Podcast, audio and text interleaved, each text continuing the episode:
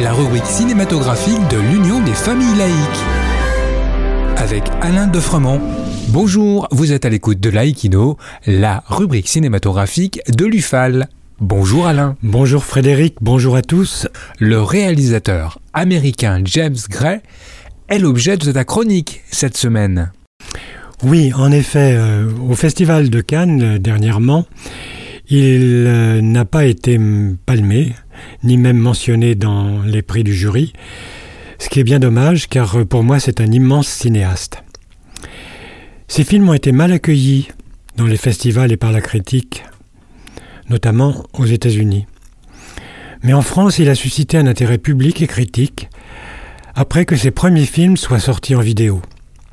Je voudrais ici vous conseiller vivement ces trois premiers films, trois œuvres denses et noires qui font penser aux tragédies antiques où le devoir, les liens du sang, l'honneur, la police, le banditisme sont omniprésents. Quels sont ces trois premiers films? Alors il s'agit de Little Odessa, sorti en 1994, de The Yards, sorti en 2000, et enfin La nuit nous appartient en 2007, ces trois films s'enchaînent comme une trilogie dans les milieux du banditisme et de la mafia. Le réalisateur s'inspire beaucoup de sa famille juive russe qui a immigré aux États-Unis dans les années 1920.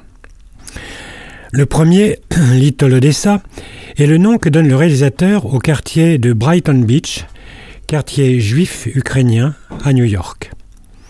Dans ce quartier, euh, Joshua Shapira, tueur à gages, reçoit de son commanditaire l'ordre d'exécuter un bijoutier iranien véreux.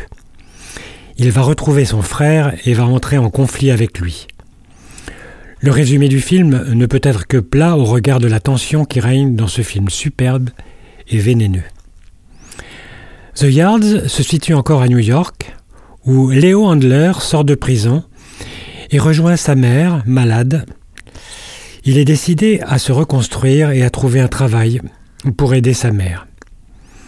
Mais, ayant besoin d'argent très vite, il va se laisser entraîner dans une action de sabotage d'une gare ferroviaire. The Yards, c'est un film magnifique, une tragédie très sombre, passionnante, un grand film policier. Et enfin, La nuit nous appartient sort presque sept ans après The Yards et rencontre cette fois-ci un bon accueil parmi le public et les critiques. Toujours à New York, Bobby est le jeune manager d'une boîte de nuit à la mode.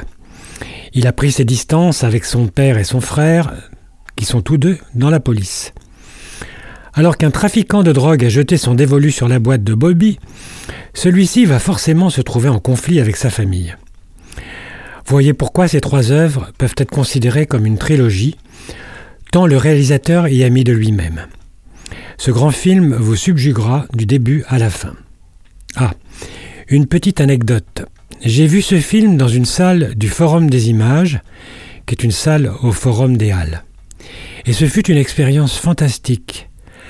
Projeté en version originale, les sous-titres du film n'étaient pas sur l'image, comme d'habitude, mais en dessous de l'écran, sur une plaque prévue à cet effet. Quel respect pour le travail du cinéaste Et cela a probablement contribué à garder un souvenir extraordinaire de ce film. À bientôt pour de nouvelles aventures cinématographiques. Merci Alain et à bientôt. En attendant de nous retrouver, n'oubliez pas notre émission de balado diffusion sur laicidad.ufal.org ainsi que sur notre site ufal.org.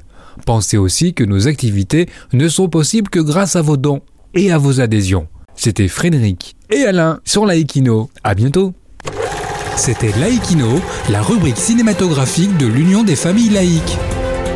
Retrouvez toutes nos rubriques Laïkino et l'ensemble de nos balados diffusions sur lufal.org.